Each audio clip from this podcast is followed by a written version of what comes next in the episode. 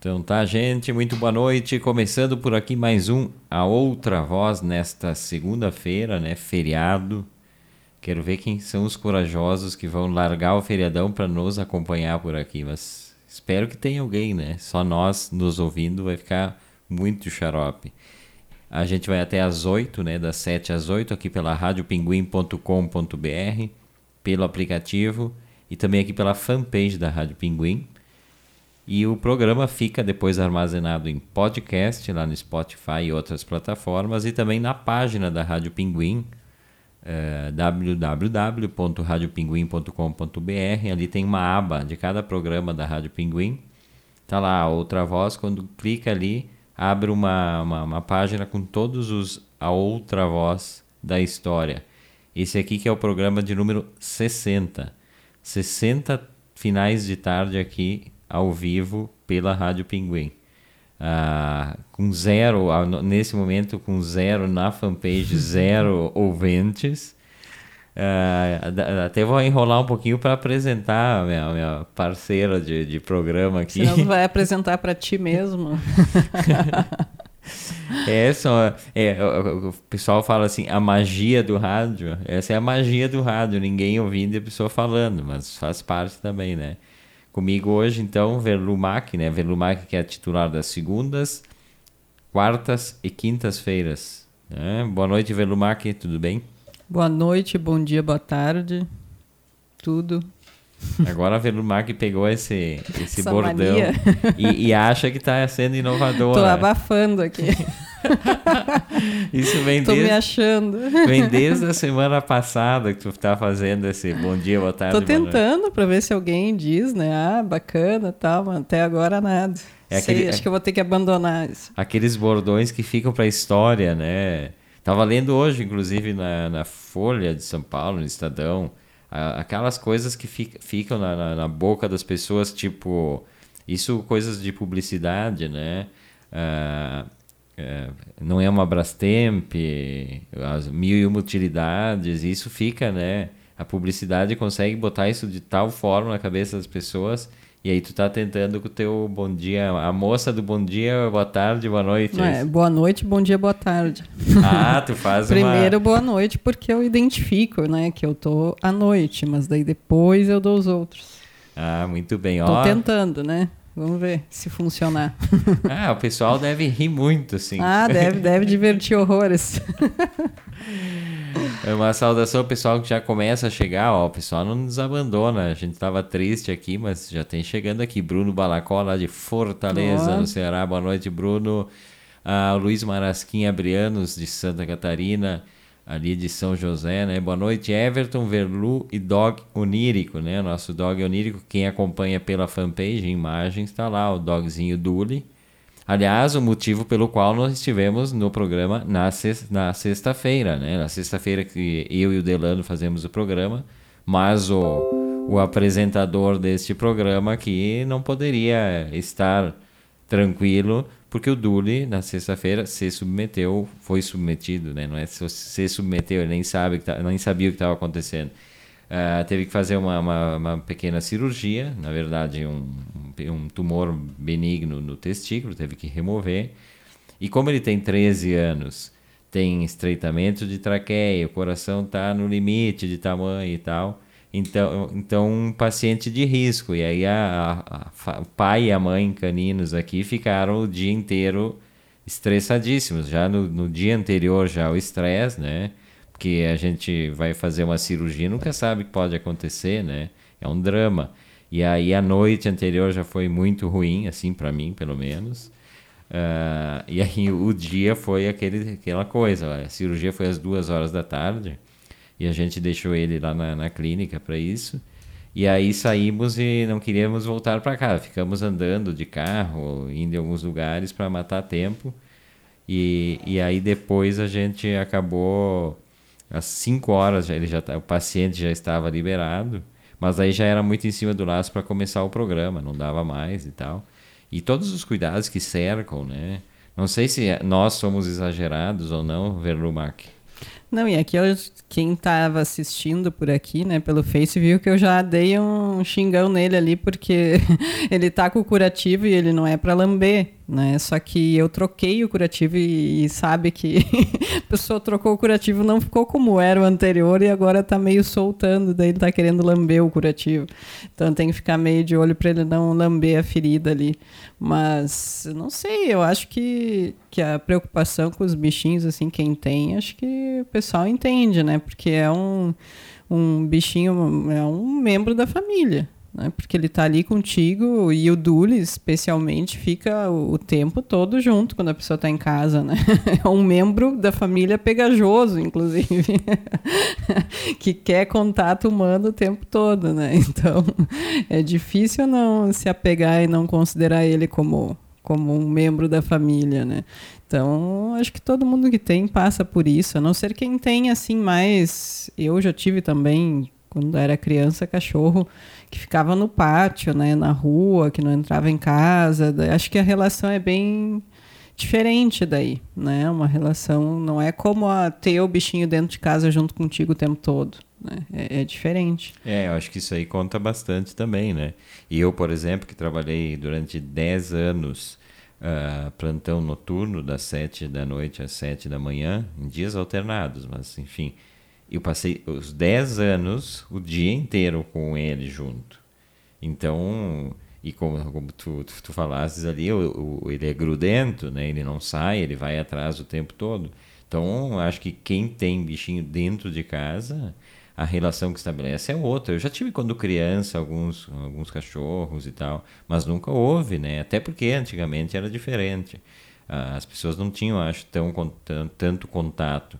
Mas acho que quando tu tem, ele é criado dentro de casa, é impossível tu não considerar como um membro da família. Eu acho que as pessoas às vezes ficam irritadas, quem não gosta de cachorro, ou quem tem cachorro mas não não desse, dessa forma acha que é um exagero. Mas aí eu acho que não, tu tá sempre junto com, com o bichinho, o bichinho está acostumado contigo. Uh, não é, eu, eu, acho que não se trata de humanização do, do bichinho, acho que trata, se trata de cuidado. Enfim, se ele é doméstico e é acostumado dessa forma, aí não tem como né, desacostumar. Ele é tirado, ele é sacado da sua, da sua mãe canina, do, do felina, no caso de gatos, ele aprende a, a conviver com humanos, ele acaba se tornando um pouco diferente do que um animal que vive só com outros animais, né? Ah, eu acho também não tenho nada contra dizer que é uma humanização do. acaba sendo uma humanização do, do bichinho, né? Ou o contrário, talvez a gente se torne um pouquinho mais bicho, porque daí é melhor, né? Porque vamos combinar que o ser humano ultimamente não anda com, com a moral muito alta, né? Então, acho que ser comparado com um cachorrinho assim, eu não tenho problema nenhum, né? Ele é um, para mim ele é uma pessoa do bem. ele sim é uma pessoa do bem. O seu rádio pinguim tá botando aqui nos comentários, seu Delano Pieta, né? Nosso diretor é forte, forte, forte, tá, tá super bem, saiu super bem, deu tudo certo. Não, e... e uma curiosidade, ele comeu, porque ele teve que fazer jejum, né, pra cirurgia. Ah, isso é a pior parte, porque tu tem. O, o Dule é assim, o Dule, uh, não sei se todos são assim, mas o Dule é uma pessoa super ansiosa. E ele, ele come, por exemplo, sempre que a gente senta com ele, ele começa a comer. Ele tem os potinhos de ração espalhados pela casa e tal. Então, sempre que a gente sentar com ele para brincar com ele, para fazer um carinho, ele começa a comer. E aí, quando faz, fez a cirurgia, tinha que ficar Uh, Oito horas sem comer. E aí, e aí Só que eu, foi de tarde a cirurgia, né? E aí a manhã inteira sem poder sentar com ele, porque senão ele ia querer comer e não. E ele, e ele grita, ele, ele, é uma mala nisso aí, ele quer porque quer. Aí o que, que a gente teve que fazer? A gente teve que ir para uma pracinha que tem aqui perto de casa, atrás de casa, Passar, olha, uma hora e meia sentados ali na praça para matar tempo, para não ficar em casa, para a criatura não não não querer comer e não então essa parte é difícil. Aí isso que a Velu estava falando quando chegou em casa. Sim depois da cirurgia o veterinário disse não hoje vocês não se preocupem ele vai ficar bem sonolento vai dormir e tal né? Aí a gente chegou em casa e ele começou meio nervoso assim. Eu pensei bom que é o quê né? Daí fui dar a ração ali. Começou a comer ração, daí eu fiz uns pratinhos com os petiscos dele, as coisas. Comeu uns três pratinhos de comida. mais carne. Eu nunca vi ele comer tanto. Eu não sei se a cirurgia deu fome, queria mostrar a revolta dele com a... que teve que fazer jejum, mas ele comeu mais do que qualquer dia normal da semana, assim, tudo porque voltou da cirurgia. E é interessante essa questão de, de como na, nos vários lugares que a gente já teve a oportunidade de conhecer como as, as questões animais são diferentes, né? Eu digo na questão de poder frequentar um, um restaurante, por exemplo. No Brasil existem leis e não, não pode de jeito nenhum. Eventualmente tem restaurantes que fazem os espaços externos, né? Os shoppings permitem na, na área de, de lojas, mas na área de, de alimentação não pode, né? Uh, mas uh, tem outros países, por exemplo, que me chamou muito a atenção, uh, a Itália, né? A Itália, que a gente foi há dois anos atrás, e, e, e, os cachorros dentro dos restaurantes, embaixo das mesas ou do lado ali, uma coisa super tranquila e super normal. Uh, para a gente que tem cachorro, não, não, não é uma coisa que incomode, mas eu sei que tem gente que não tem cachorro que se incomoda com isso, pelo menos eu estou falando do Brasil. Lá eu acho que já devem estar acostumados também com essa liberalidade. Uh, Alemanha também, né? Muito, muito comum em restaurantes, em tudo no metrô, lugar. no supermercado. Né? É, eu acho que é muito parecido assim o, essas questões de, de, de, possibilidade de animais frequentarem, porque o que, que acontece na verdade? Não é que ah, eu quero levar o meu, o meu cachorro no supermercado para fazer uma foto e dizer para os outros, ai, olha o meu cachorro no supermercado. Não se trata disso. Quando, a gente, por exemplo, quando está viajando, tem problemas às vezes quando a gente está com o Dule viajando, a gente quer comer alguma coisa no meio da estrada. Aí é tem que fazer toda uma manobra. Né? E não vejo problema nenhum, uh, porque cachorro super bem cuidado e tal, não, não tem, né? Eu não sei, eu, eu, fico às vezes pensando por que, né? Tem, tem os, os cachorros, assim, o que, que eles vão fazer num, num restaurante contaminar? Mais contaminar que as pessoas são? Mais contaminar que isso? As pessoas não. Eu, eu, essa questão que a gente está vivendo do, do coronavírus aí, as pessoas não sabem usar uma máscara, bota a máscara no queixo. Tu vai esperar que numa cozinha, num restaurante, todo mundo use máscara e luva? Não usa.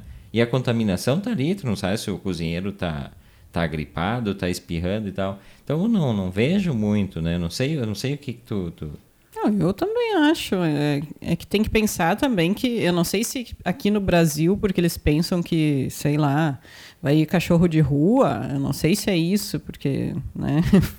na Europa, claro que, que não vão entrar com cachorro assim num restaurante, ninguém vai entrar. E eu acho que aqui é esse medo, assim, de que alguém entre, sei lá, com um cachorro grande, alguma ah, coisa. Essa é... falta de, de bom senso também, daqui a pouco um cachorro histérico que que fica o tempo todo gritando, né? Dentro do restaurante, alguma coisa assim. O Duli já, já pode olhar. O, du, o Duli, é falar em histérico, não. É, o Duli é só não olhar para ele. Então, se o Duli frequentasse restaurantes, a dica para as pessoas que sentassem nos vissem, ó, oh, lá o Everton Averlu e o Duli a dica é não, não olhar para o Duli, não se dirigir a ele, né? nem a nós também, né? Se conversar com a gente já tá, já tá lascado, porque daí é um gritedo desgraçado, né? É. Mas acho que é uma, uma questão que, que vai, vai aos poucos vai mudando isso, né? Eu vi que em São Paulo tem um, um shopping que agora construiu uma, uma área de alimentação em que é possível entrar com, com animais. Né? Hum. Uh, assim como tem alguns lugares, aqui, aqui em Novo Hamburgo mesmo tem aquele, aquele shopping que é céu aberto ali, e tem a praça de, de alimentação, e tem uma parte ali que a gente já sentou, já, já almoçou tranquilamente na galeteria ali. Pode deixar o bichinho no Só chão. que tem que ser na parte que eles consideram. É engraçado, porque tem duas áreas de mesas na rua ali uma área considerada dentro do restaurante, naquela não pode, né? E a outra área considerada fora. Ah, mas aí também, não, não vejo problema. Não, tem, não muda nada, é o mesmo espaço, né? Não, mas, mas aí é aquela questão das pessoas que não querem, entendeu? Não gosto de cachorro e não quero o cachorro do meu lado. Então, enfim, isso até dá para respeitar, desde que se tenha os espaços para é, que eles. também, como nós, né? Tem, tem muita gente que, que, que o, o bichinho é a única companhia, né? Então, quando a pessoa sai de casa e quer sair com o bichinho, é, né, teria que poder levar. Eu acho que é por isso que é flexibilizado mais em outros países, assim. A gente também, quando sai, vai viajar, né? Ou, claro, quando é uma viagem longa, deixa ele em algum lugar, na mãe do Everton, normalmente. Mas se é uma viagem que tu vai de carro, vai parar no meio do caminho, né? Tem que almoçar, tem que alguma coisa assim. Não dá para deixar também, às vezes, sozinho dentro do carro, né? Com calor, com sei lá. Então também não tem como. Então essas questões às vezes não é porque a pessoa queira, queira, mas é porque às vezes realmente de logística, né? Não tem como às vezes. Então facilita bastante quando tem espaço pet. Esse é outra voz desta segunda-feira, feriado de finados, dia 2 de novembro. Uh, a gente vai até às 8 aqui batendo um papo pela radiopinguim.com.br, pelo aplicativo, pela fanpage do programa e posteriormente, para quem quiser, no podcast, tanto no Spotify quanto na página, no site da Rádio Pinguim. Além das reprises na rádio e tal. Às 11 da noite tem a reprise na rádio. Uh, tu estava falando dos bichinhos, me lembrei dos meus amigos de Tasco, né? A gente passou uma pequena temporada em Tasco, que é no México, que a Verlu estava fazendo uma, uma, residência, uma artística. residência artística. E aí eu passava o dia inteiro sem fazer nada. Então eu me arranjei uns quatro, cinco cães de rua, porque tinha na praça, assim, eu ia de manhã cedo para a praça para para sentar ali, para ouvir uma música, sempre com o meu radinho e tal. E aí eu fiz amizade com cinco, cinco, cinco, seis cachorros, tinham por lá grandes, né? Cachorros de grande porte. E aí eu comecei a estabelecer uma rotina que era acordava, ia até o, o mercado público de Tasco. Aliás, o mercado público de Tasco é uma coisa muito estranha, né? Nossa, olhem fotos na internet para quem não conhece. Ele, ele funciona, o, o mercado público, ele funciona em vielas, assim, em corredores entre casas, mas vielas são corredores estreitos, em que passa no máximo, nos máximos, duas pessoas, assim, se, se esfregando ali. E, e na porta das casas as pessoas têm produtos à venda. E é uma coisa interminável, é um labirinto. É, é divertidíssimo passear pelo, pelo mercado público de Tasco. E, e, aí eu ia de manhã cedo ali, já tinha minha banca lá onde eu comprava ração, comprava um sacão enorme de ração todas as manhãs ia lá para a praça e já tava lá a turma me esperando e ficávamos ali no sol e a bicharada comendo ração. Uh, que é uma coisa que, assim, para quem tem cachorro também é outra coisa que, que pega muito, né? De ver cachorro abandonado e tal. Então essa tendência sempre é, pelo menos, alimentar, botar um copinho de água. Mas me diverti bastante. Inclusive tem uma, uma camiseta que a Velu fez com uma fotografia Uh, não sei quem que fez a foto, acho que é a Velu mesmo, eu e meus, meus amiguinhos de, de Tasco. E aí, falando em Tasco e Dia dos Mortos, e a gente passou esse período lá e pegou justamente as comemorações que eles fazem lá, porque lá eles comemoram né, o Dia dos Mortos, uh, em Tasco e depois na Cidade do México. Né? E é bem interessante uh, ver como que é a cultura da, da, da do, de quem já passou para outra vida, né, Verlu? Uhum.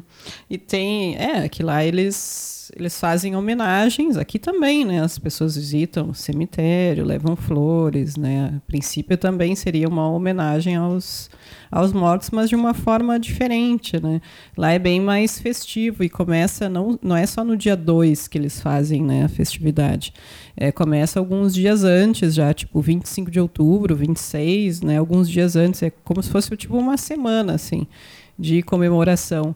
E cada dia tem a tradição de homenagear uh, um tipo né, de morto. Então, até vou ler aqui que eu peguei para trazer como curiosidade, por exemplo. Dia 28 de outubro, né, os altares e as honras que eles fazem vão para os que morreram devido a acidentes ou que morreram repentinamente por violência, né, alguma morte mais trágica, assim. Dia 29 de outubro, as famílias homenageiam aqueles que se afogaram. Né? Dia 30 de outubro, uh, as pessoas homenageiam as almas perdidas, os solitários, esquecidos, criminosos e órfãos. Dia 31 é a, as crianças pequenas, né, que não foram batizadas ou as que sofreram aborto, alguma coisa assim que morreram muito antecipado. Dia 1 de novembro eles homenageiam os, as crianças, eles chamam de angelitos, né? E dia 2 de novembro é para os adultos falecidos em geral, assim. Então, é, tem, né, cada dia tem um, um, uma, um tipo de morto, no caso específico, que eles homenageiam. E tem várias né, tradições e... Os eles... altares, por exemplo, né, que eles fazem altares em homenagem aos mortos. Uh, instituições públicas, todas elas têm. A gente entrou em alguns locais assim que eram públicos. Uh, me lembro que no dia 2 a gente já estava na Cidade do México e a gente foi na Casa Azul, né, da, da Frida Kahlo e do Diego Rivera, e onde eles moraram, não sei quantos anos lá. E lá tinha também o altar, mas tinha altar, os altares tinha pela cidade inteira, né? Aquela coisa muito colorida das, é. das calaveiras, né? As caveirinhas e tal. Eles fazem em casa, né? Cada um na sua casa faz um altar. O altar é o quê? Eles pegam fotografias dos mortos, né? Da, da família, dos conhecidos, amigos, enfim, os que eles querem homenagear e fazem um altar com essas, essas imagens e daí ali tem várias coisas tradicionais, as caveiras que o Everton falou, uh, velas, incensos, né? E um, monte de representações deles, enfim. E, e também é muito tradicional as comidas, né? Tem várias comidas que eles fazem nesse período. O pão dos mortos, acho que é o principal, assim, que é que é o mais tradicional que eles fazem, come. E tem também uma tradição, eu lembro que quando eu estava fazendo a residência, uma das minhas colegas era mexicana e ela falou que eles faziam, tinha uma tradição de fazer um bolo do tamanho do morto. Nossa. É, quando, quando tipo, o mais recente, o morto mais recente que eles estavam homenageando, né? Tipo, ah, sei lá, faleceu alguém há pouco tempo, o último que faleceu, eles faziam um bolo do tamanho do morto. E, e esse bolo depois, claro, comem, é, fazem a comemoração tal. Então tem umas coisas bem particulares, assim, que assim, pesquisando na internet, tu acha algumas coisas, né? Que tem eles, que eles comem e tal, mas quando tu vai lá, acaba vendo outras coisas, né, diferentes. Assim. Vi, vivenciando algumas coisas, é, é, umas coisas diferentes mesmo. Ah, é, eu me lembro das crianças todas com, com fantasias, né? Não confundir com Halloween, né? Não é sim, Halloween. Sim, não é Halloween. é, é, mas é, mas é assim, as crianças parecem assim. Elas né? fantasiam. É, fantasia e tal, que provavelmente era o dia primeiro ali que tu falasses da da, da das, da, da, questão das crianças e tal. E tem outro costume também que eles fazem, uh, que é. Uh, e as famílias vão aos cemitérios levando um, uma espécie de, de, de, almoço, né? Um, uhum. um uma espécie de piquenique, vamos chamar assim. E elas, elas sentam no túmulo e elas comem lá, elas fazem a refeição, levam uma cachaça e deixam para o morto também. Ou dão, Vinho, é. É, é, Se o morto era um adulto, eles compartilham a bebida alcoólica também, se não, não. É, momentaneamente, Velu está sem áudio por algum motivo qualquer que eu vou ter que verificar aqui, mas rapidinho a gente resolve. Deixa enquanto isso, eu vou dar uma atualizada a quem está chegando aqui na nossa timeline. A Débora Loz de Souza Notário dando seu boa noite. Boa noite, Débora, está sempre aqui com a gente. Professor Luiz Arthur Ferrareto, salve Ferrareto, muito boa noite. Uh, Vanderlei Cunha, no geral, ele bota aqui sobre a questão do Dia dos Mortos. Celebramos e damos graças à vida. Os mexicanos celebram a morte. Gosto não se discute. Pois é, eu acho que aqui no Brasil é um pouco diferente, mas o dia, o dia dos finados ele é comemorado. As pessoas vão, lotam os cemitérios. Aliás, estava vendo que os cemitérios lotados de gente e tal hoje. Uh, meio que mais como uma formalidade, né? De chegar e botar uma, trocar as flores, né? Aquele túmulo que fica abandonado o tempo todo ali durante o ano, e daí as pessoas vão limpar, vão limpar o túmulo e aí levam flores novas e tal. E, é, e, e tem outros países também, a Espanha também tem, tem um, uma, uma, algumas características diferentes, eles comemoram o dia primeiro e aí as famílias vão às suas cidades de origem para almoçar com os familiares e tal. E daí tem também algumas comidas típicas da data. Né? Sim. E assim vai, pelo o mundo inteiro tem, tem costumes. E eu me lembrei de uma. Não é Dia dos Mortos, mas de uma, uma Como é que se chama quando vai o caixão na frente? Aqui em Garibaldi. Fé, pessoas... Féretro. Não, Não, féretro é o. Féretro quando é vai, féretro. eles vão levando para enterrar. É assim? Não.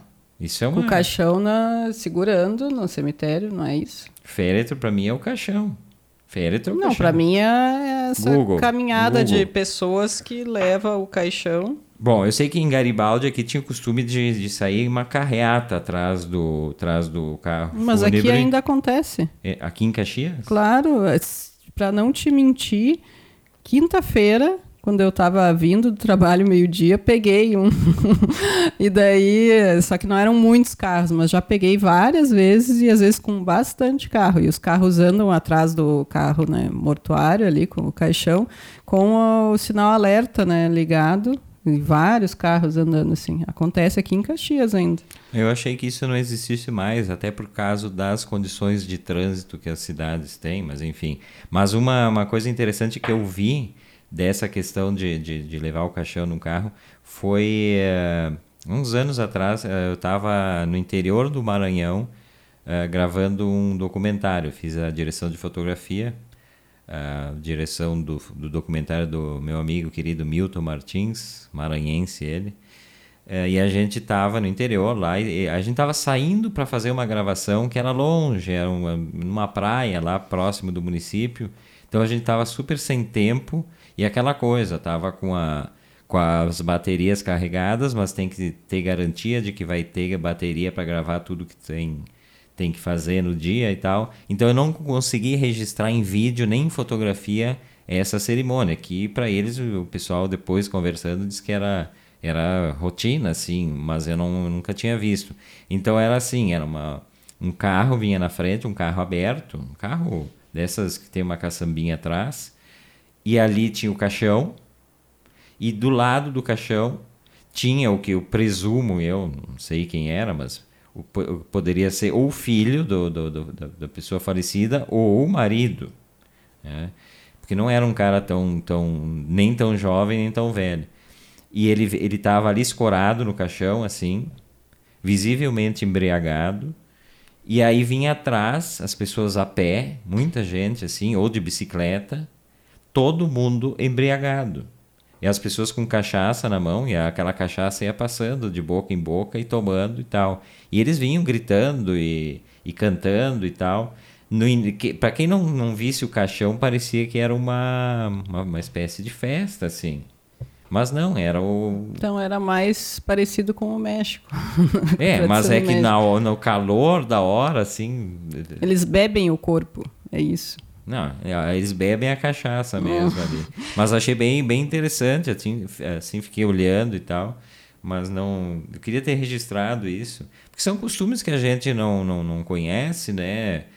Vai saber o que, que fazem em outros lugares. Então, às vezes, a gente mesmo. Ah, tu pode pesquisar na internet, mas quando tu vê é diferente, né? Tu, tu te dá conta, aquela coisa que a gente sempre fala. A gente acha que o mundo é onde a gente vive, né? O nosso entorno. E as coisas são muito diferentes, né?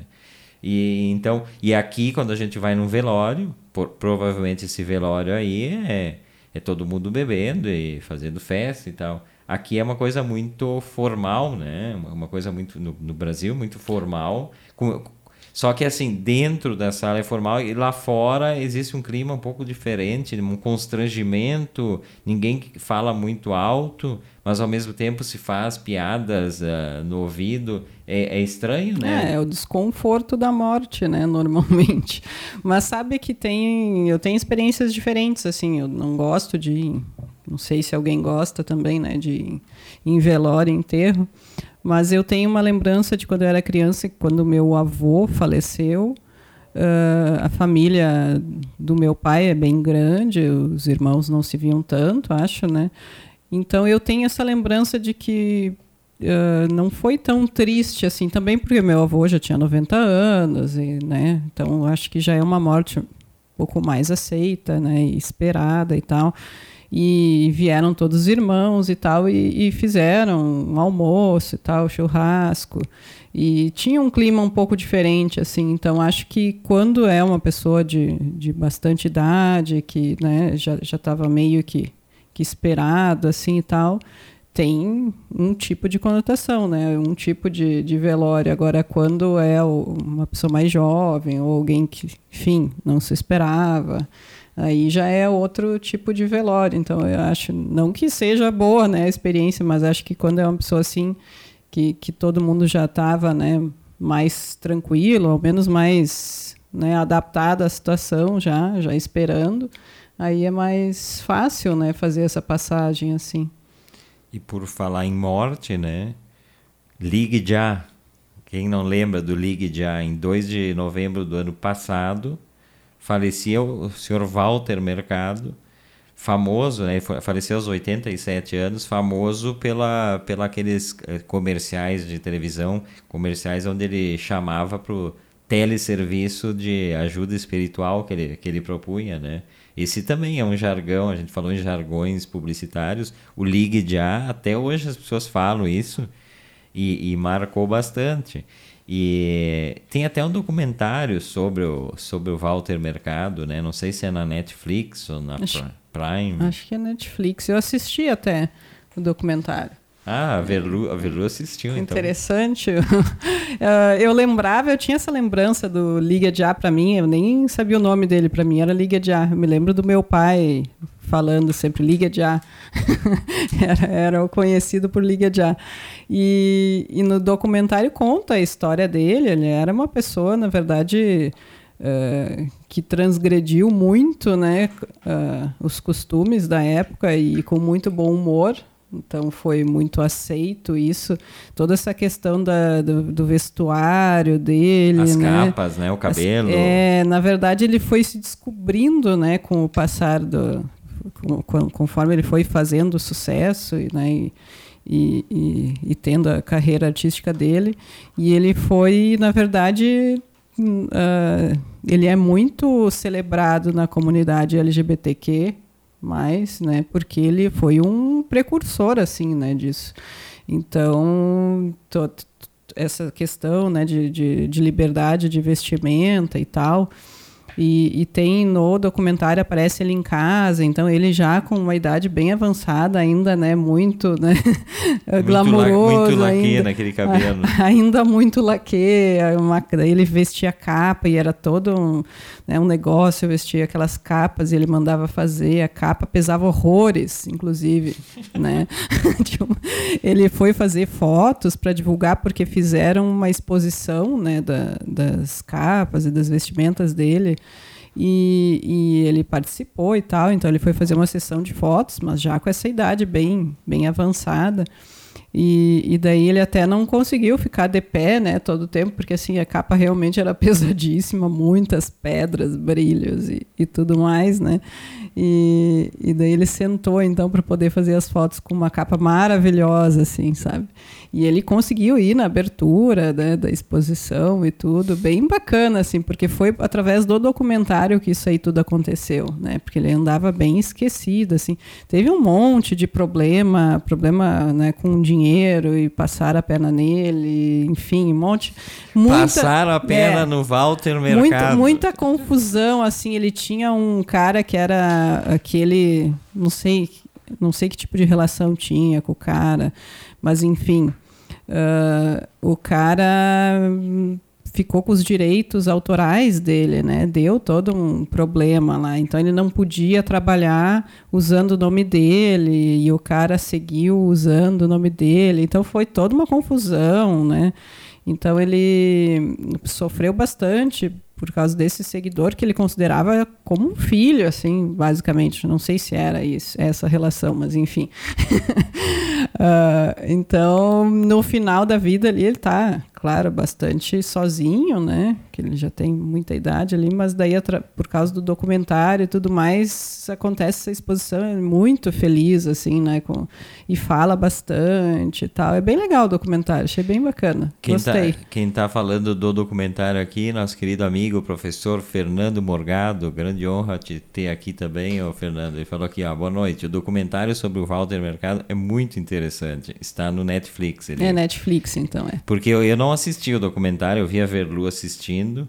Eu estava passando por ali, vi alguns trechos assim só, Mas agora eu fiquei curioso. Agora é, porque é um personagem bem complexo, muito mais do que eu imaginaria. Eu não sabia nada dele. Eu só tinha essa lembrança do Liga Já, né? Mas ele, ele foi uma pessoa que, que pioneira, assim, né? Nesse mercado e toda essa questão aí que eu, que eu falei da, da, da vestimenta e tal, de se liberar e, e usar o que ele queria, né? E ser muito liberal nisso.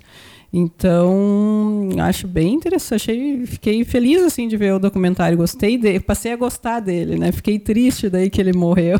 Será que alguém ligava pro tele de, liga já? É, eu sempre tenho curiosidade desse Não, tipo ele ganhava, ganhou muito dinheiro assim por, por bastante tempo assim. Só que depois deu toda aquele uma problemática lá, né? Mas ele ganhou muito dinheiro. Mas sabe que uh... ele não era ele, né, que atendia, tinha as pessoas que atendiam. Ah, não, mas tu vai ligar pro Walter Mercado e atende outra pessoa. Ah, e é, agora é, toda a maior uma rede de, de, de atendimento. Né? Que dece... ah, maior decepção agora, não. Isso, isso aí é propaganda enganosa. Ele nunca dizia lá em, em letras pequenininhas assim: você não será atendido pelo Walter Mercado. E tiveram os imitadores dele, né, em, em outros países e tal. Ele fez escola, o, o Liga Já. Não, não eu, é ia, assim. eu ia falar que aqui no, nas rádios uruguaias, pelo menos duas ou três rádios uruguaias, que eu gosto de ouvir rádio de madrugada, mas daí não dá para ouvir, uh, tem muito de pro, programas alugados para esses caras de adivinhos. Eu fico surpreso que até hoje continue existindo isso. E é, é o mesmo estilo do, do Walter Mercado. Eles oferecem essas coisas de relacionamento, de melhorar uh, de, disso, de aquilo, de melhorar a situação financeira e tal. Isso tem um apelo que, que me surpreende, na verdade. Bom, quantidade de livro de autoajuda que vende, não é o livro que mais vende? Categoria de livro que mais vende não é autoajuda? Ah, Ainda mas... hoje? O que, que ele era? Era isso também, né? É tudo isso. Isso aí é o que mais vende, na verdade, sempre. Sim, as pessoas estão sempre buscando alguma, alguma redenção, né, do, do inferno que a gente vive, né? Então, mas esse, esse tipo de coisa me surpreende mais do que livro de autoajuda. Livro de autoajuda, uh, em tese, tá ali o livro, tu lê e tal, mas não tem essa, essa relação de de tu ficar gastando dinheiro ligando, eu não sei, eu não sei nem como é que funciona isso, né? Não sei se tu paga é pelo preço da ligação, eu não sei, eu não entendo muito bem como é que funciona. Acho que era por preço da era valor de ligação mesmo. Porque porque tem alguns programas de televisão recentemente tinham também, não sei se ainda existe o, o Fernando Morgado que sabe dizer essas coisas, uh, em que eles ficavam enrolando aqueles jogos de adivinhar alguma coisa aparece uma tela ali, ah, dá, sim, quantos sim. cavalos estão com a língua de fora. Só que aquilo tu liga e eles ficam te enrolando, enrolando, enrolando. Que aí era, eu não sei se são acordos com a empresa telefônica. E aí tu, tu vai gastando e, e eles ganham uma porcentagem, talvez. Não sei como é que funciona. Mas eu acho meio, meio bizarro. Quem Sabe tá, que, que, Quem está chegando aqui é o Miguel Luiz Trois, DJ Thunder, dando seu boa noite, né? Boa noite. Um, um grande abraço. O Miguel que estava fazendo sexta assistir um, uma boa meia hora da sua, sua, sua reúna, né? A reunião dançante do Miguel Luiz Trois, o DJ Thunder. Ah, eu assisti também. Uh, Bacana. E aí, só sentadinho aqui nessa mesma cadeira, tava fazendo outras coisas, aqui na outra tela tava o DJ Thunder animando aqui, né? Eu tava aqui, ó, só sentado, não, não, não cheguei a sair bailando com a Velu pela casa, tá, o DJ Thunder, só na, na cadeira. Deixa eu só fazer um comentário para finalizar ali do, Uh, que eu fiquei com uma impressão assim do, do Liga Já, né, do Walter, uh, que é uma, uma certa semelhança com o Calbi Peixoto, assim, uma pessoa uh, meio ingênua, assim, parece. Eu fiquei com essa sensação, porque eu também, né, o Calbi Peixoto não sabia tanto da vida dele, depois fui descobrir mais depois que ele faleceu também. E ele me deu uma impressão assim de uma pessoa ingênua assim nesse sentido, sabe? Como era o Bom, aí nós podemos, nós podemos discutir até amanhã de manhã isso, ingênua. Ingênuo sou eu, o cara vender uma coisa que não, não existe por telefone e encher as burras de dinheiro. Aí nós ah. podemos discutir, discutir o que é ingenuidade. Não sei se ingênuo não é quem ligava para ele, mas tudo bem, não tô, eu não tô aqui atacando a, a figura. Mas é que às né? vezes também a pessoa é um pouco levada, né, por, por empresários e coisa, não, não é nem que às vezes que a pessoa quisesse tanto. Vai acontecendo, não sei, só uma, uma é, o, documenta o, documentário que me, que foi deu, feito com foi esse feito intuito pra, é, de, também, de, ser. de ser piegas para comover. Comoveu a Verlu. Me comoveu, conseguiu. É, a Verlu é facilmente comoveu. É. Mas o Fernando Morgado falou que, que, o documentário é bom. Eu vou assistir esse documentário aí, mas eu vou assistir com ranço já do velho. Aqui, ó, Luiz Marasquinha Brianos, nosso ouvinte fiel aqui. A Rede Brasil transmite a vigarice, digo, o programa de caçar as palavras. Era isso que eu estava falando, que as hum. pessoas ficam ligando. É, realmente, uma vigarice, não tem outro nome, né? Esse é outra voz de, de segunda-feira, feriado, né? 2 de novembro.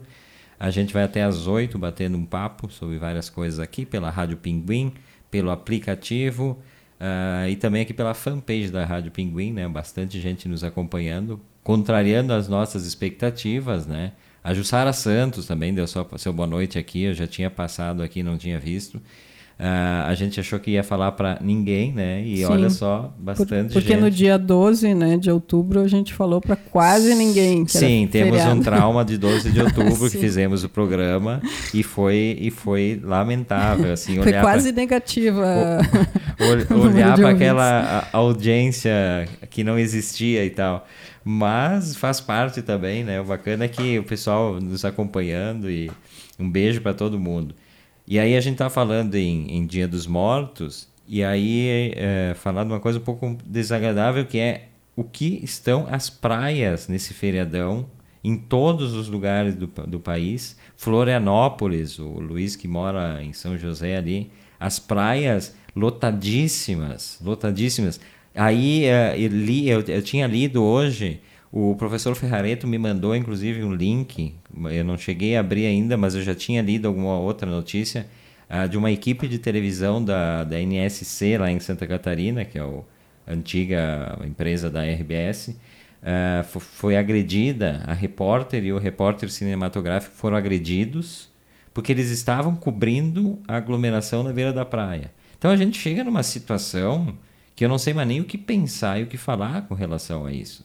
Já se falou muito. Aqui no programa a gente fala pouco sobre isso, até porque eu acho, eu acho um desperdício de saliva a gente ficar falando, porque nós que estamos aqui e as pessoas que nos acompanham, eu tenho certeza que são pessoas que se cuidam, que não que, que usam pelo menos a máscara. E aí desde o início da pandemia, e o que eu sempre dizia lá no Sobre a Mesa, na Rádio Serrana com, com o Delano, o programa que o Delano Pieta tinha lá e eu era um dos participantes, eu sempre dizia o seguinte: não, o que a gente tem que pensar nessa questão entre economia e pandemia é que tem gente que necessita trabalhar.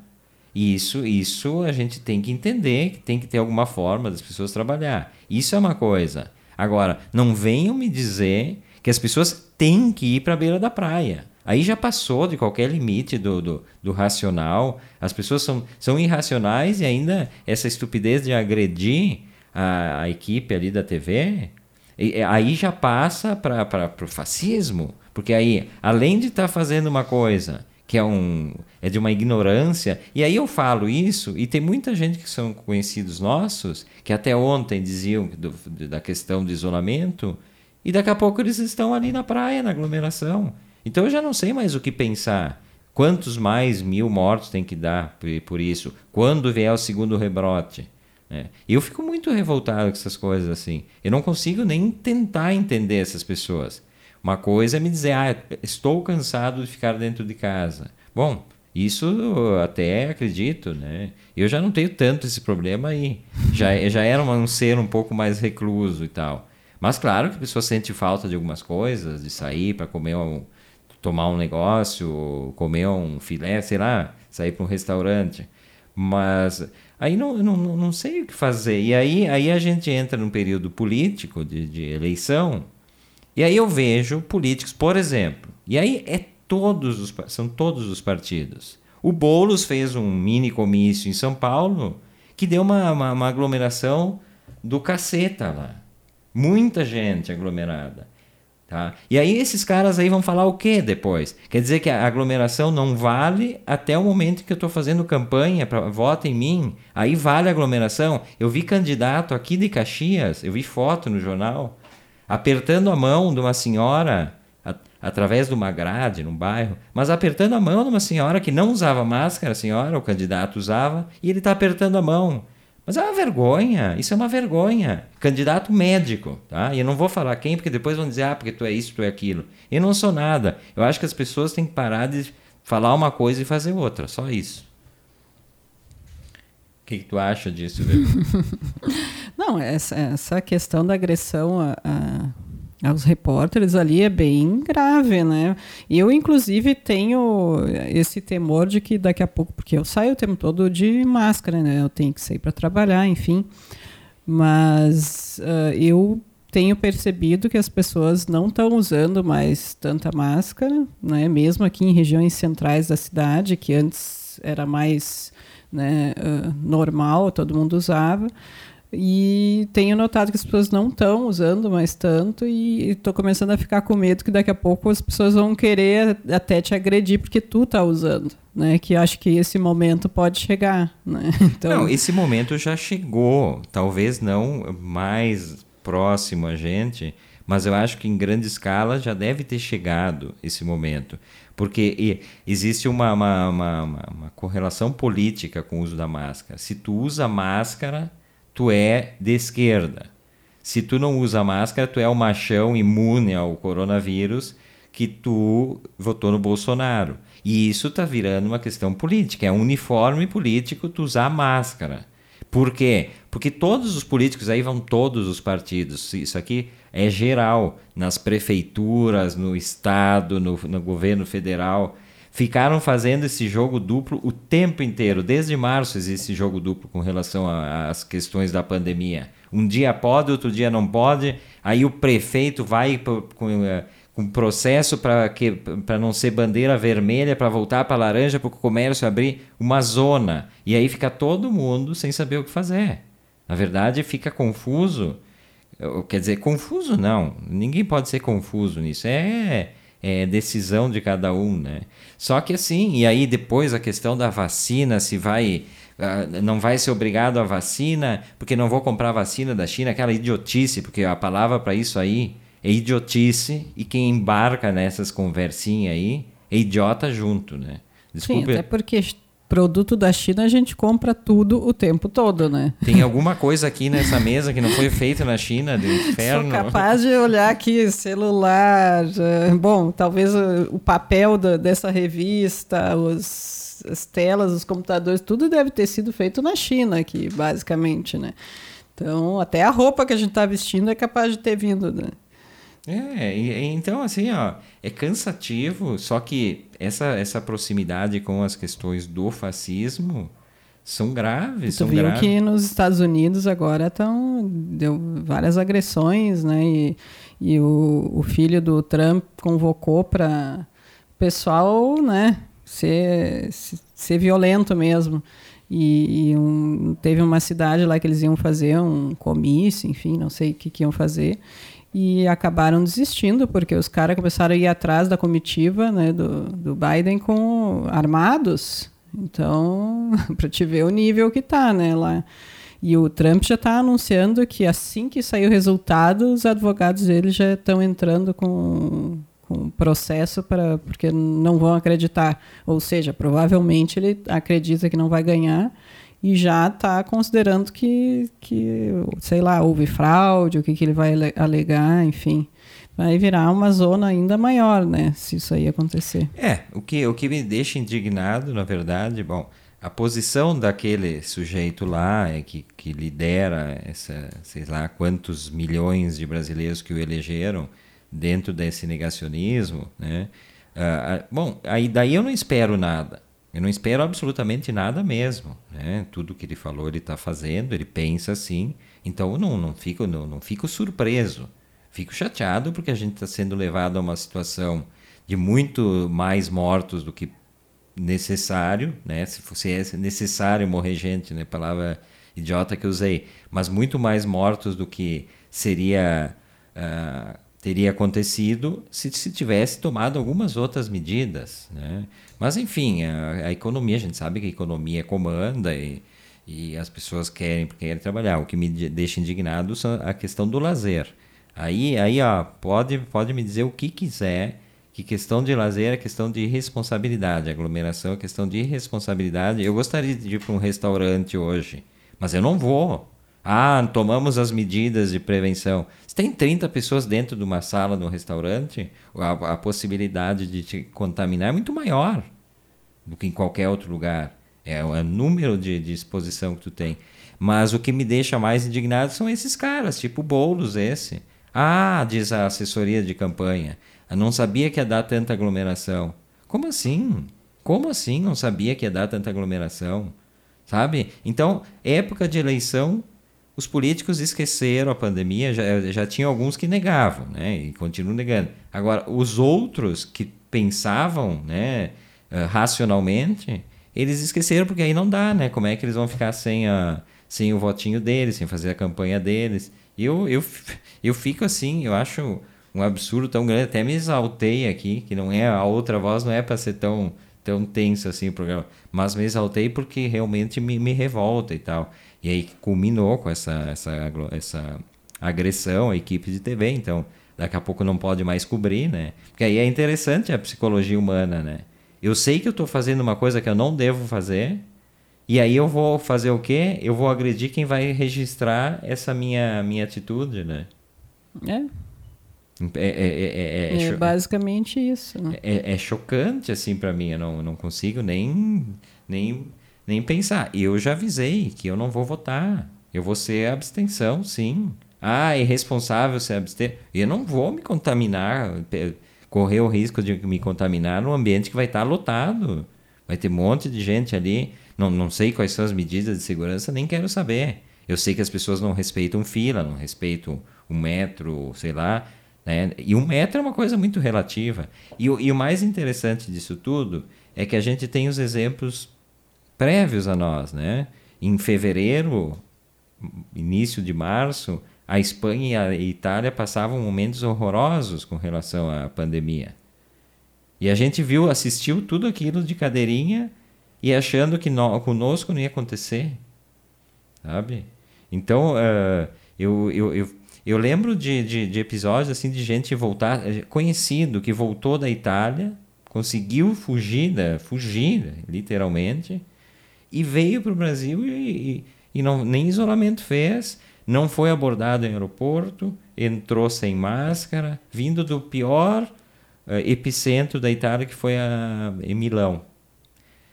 Então, não sei se, se vendo o que acontece nos outros países, e a, e a Espanha voltou, né? Espanha e outros países estão voltando ao lockdown, né? A Alemanha também está tomando algumas medidas de restrição. A, a Alemanha até é menos, né? Não são tão severas, mas a Espanha bem mais severas. E aí vejo também. É que a Alemanha, o sistema de saúde é. Eles têm mais dinheiro, né? Então lá eles têm um pouco mais de condições de tratamento também. Então isso influencia nas medidas que eles precisam ou não tomar, né? Que é o que deveria influenciar no Brasil também, né? Porque o Brasil, população imensa, né? Com superlotação daí de Sistema Único de Saúde, que quase estão querendo tirar. quase não, né? Eles querem acabar com o SUS, mas, enfim, estão tentando.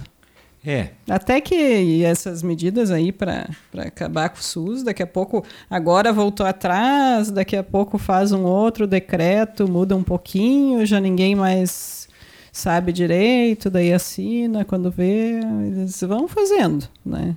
Não, não adianta. É, o problema é que as pessoas não se dão conta que as atinge isso. É não, e, e, o pior de tudo, vai atingir, né? As pessoas vão ser atingidas e elas não vão conseguir fazer a relação causa e efeito. Quem causou isso, né? Daqui a, sei lá, 10 anos, quando tiver tudo pior, quando elas estiverem sem um sistema de saúde, estiver doente em casa, vão pensar o que? Ah, o PT, certo? Vão pensar isso. Elas não conseguem fazer uma associação o que levou a ficar tão ruim, né? Entender eh, que é um, são medidas que vão sendo tomadas, que elas nem sabem que estão acontecendo Daí, quando precisa, né? Acontece de precisar, daí, ah, não tem mais. Aí faz o quê? Ah, não tem mais, não tem o que fazer. Isso é outra voz desta segunda-feira, aqui pela radiopinguim.com.br, pelo aplicativo e aqui pela fanpage da Rádio Pinguim. Posteriormente, às 11 tem reprise na rádio. E o programa vira um podcast lá no Spotify e na página da Rádio Pinguim também, no site, tem o repositório digital ali. Uh, hoje um programa nervoso, pessoal nervoso, né? Mas tem coisas que. Aliás, falar em nervoso, me deu nervoso. Já comentei esses dias aqui que eu tenho. Me irrita pessoas assobiando muito faceiramente, né? Um, antes do programa, seis e pouquinho, eu tive que ir correndo dar aquela voltinha com o Duli, que era a minha, minha vez da volta. E aí, duas coisas que me irritam profundamente. O elevador que sobe e desce. Nosso prédio, para as pessoas entenderem, quem está nos acompanhando, ele tem seis andares. Tá? Meia dúzia de pessoas, porque tem senhora viúva, outra que mora com marido. Então tem dez pessoas que moram no prédio, dez, doze pessoas. Eu nunca vi um elevador ser tão usado. Eu, eu acho, eu acho, Verlu, que tem gente que fica passeando de elevador no nosso prédio. Não é possível. E aí eu fui chamar o elevador e aí tinha essa dupla de coisas irritantes. Uma que eu estava eu tava com pressa por causa do programa, né? E aí então tinha que dar a voltinha ligeirinho. Aí tu, apertei para chamar o elevador, ele passou pelo andar, subiu, desceu e depois subiu de novo. Eu tive que descer pelas escadas com o Dule, até porque tem gente no prédio sem noção que não usa máscara e que quer andar no elevador junto, conversar ainda, não, não entendo. Mas tinha, o fator que mais me irritou nessa espera foi o seguinte: a pessoa que estava dentro do elevador, ela estava subiando de uma forma tão feliz, mas tão irritante, mas tão irritante, mas era um assobio, um assobio chegava a ser nervoso o assobio. E eu ali esperando, e eu, eu não sei quem era, eu desconfio quem era, mas assim, ó, assobiador do prédio, pelo amor de Deus, não assobia tanto, tão alto assim, porque foi muito irritante. Eu tava muito irritado. Tava... E é assobiar ou é assoviar? Ah, é. Você tá é... falando assobio. Assobio. Assobiar. E, pois é, eu falava assobiar, mas depois me disseram que era assoviar, mas isso há mil anos atrás. Eu acho que vale os dois, hein? É, Será? Uma, é uma pergunta, se alguém quer responder rapidamente aqui. E gente... tu sabe assoviar? Mais ou menos, às vezes a boca Será que é teu nervoso com o assovio é inveja? É difícil, eu, eu, fico com a boca muito torta. Vou tentar aqui, ó. Sai, não, sai falhado. Não sabe. Eu sempre quis saber assobiar aqueles de show. Assim, ah, esse eu queria também, a, eu não a, sei. A, a, mão, os dedos embaixo da língua, eu acho. E... Esse eu queria saber. Esse eu não sei, mas assobiar... Ai, que irritante. Já me irritou aqui, deu? É isso. O Verlu sabe, eu não sei se alguém quer. Eu acho que é, é inverso. Tu gostaria muito de assoviar e não sabe. Daí, quando alguém assovia assim e vê, inclusive, nitidamente que a pessoa está feliz assoviando, né? Que é algo que deixa a pessoa feliz. Aí tu, a tua inveja fica forte, né? Será Tem esse problema. o assobiador é um, é um, um ser é, muito feliz? Será que é isso? Será que ele lê muitos livros de autoajuda? Ah, muito Paulo Coelho? Ou ligou pro Liga Já quando, quando tinha e resolveu a vida. Tá aí, tá, aí, tá aí um documentário que eu vou fazer sobre assovia, assoviadores ou assobia, assobiadores. Agora, agora a Velu me confundiu tudo. Sabe que meu pai, tu tem que conversar com meu pai sobre isso, que meu pai também, ele tinha um, um funcionário que era motorista e assoviava muito, mas ele tava o tempo todo assim, ó. Era assim a assovio dele, não era uma música. E meu pai se irritava muito, porque assim, não era uma música, né? Alguma coisa que tu conseguisse distinguir, né? Era só uma... o meu pai dizia exatamente o que tu falou, um assovio nervoso. Era isso. E deixava ele nervoso. eu, eu não sei se não chegou a demitir por causa do assovio, hein? Porque eu sei que estava vários Ju... anos trabalhando com ele, mas o tempo todo ele reclamava do assovio do, do, do homem. E se eu sou o juiz do trabalho, é justa causa. Isso assobiu, por favor. Tem, porque tem essas pequenas coisas, né, que, que, que incomodam. Às vezes as pessoas fazem, tu nem tu nem a pessoa não faz para te irritar, obviamente, ela faz porque, mas é uma boa pesquisa para perguntar para psiquiatras e para neurofisiologistas o que que é o assobio é uma espécie de, sei lá, orgasmo público. O que, que é assobio? Orgasmo sonoro. É, alguma coisa nesse sentido, assim. Sim, porque se a pessoa fica feliz, né? Com é. Vê que é isso, um orgasmo sonoro. vamos descobrir se o, o, o assoviador do, do prédio é quem eu pensei. Eu perguntar, tá, mas é tipo tipo um orgasmo múltiplo que tu sente ou é só para irritar mesmo? Gente, o programa está quase no final. Velumar, que tua despedida de hoje. Ah, eu vou me despedir, me despedir assoviando hoje. Ótimo, então. então tá, gente. Beijos. Obrigado pela participação de todos aqui conosco hoje. Amanhã estamos de volta, eu e Delano Pieta. Beijão para todo mundo. Se cuidem. Tchau, tchau.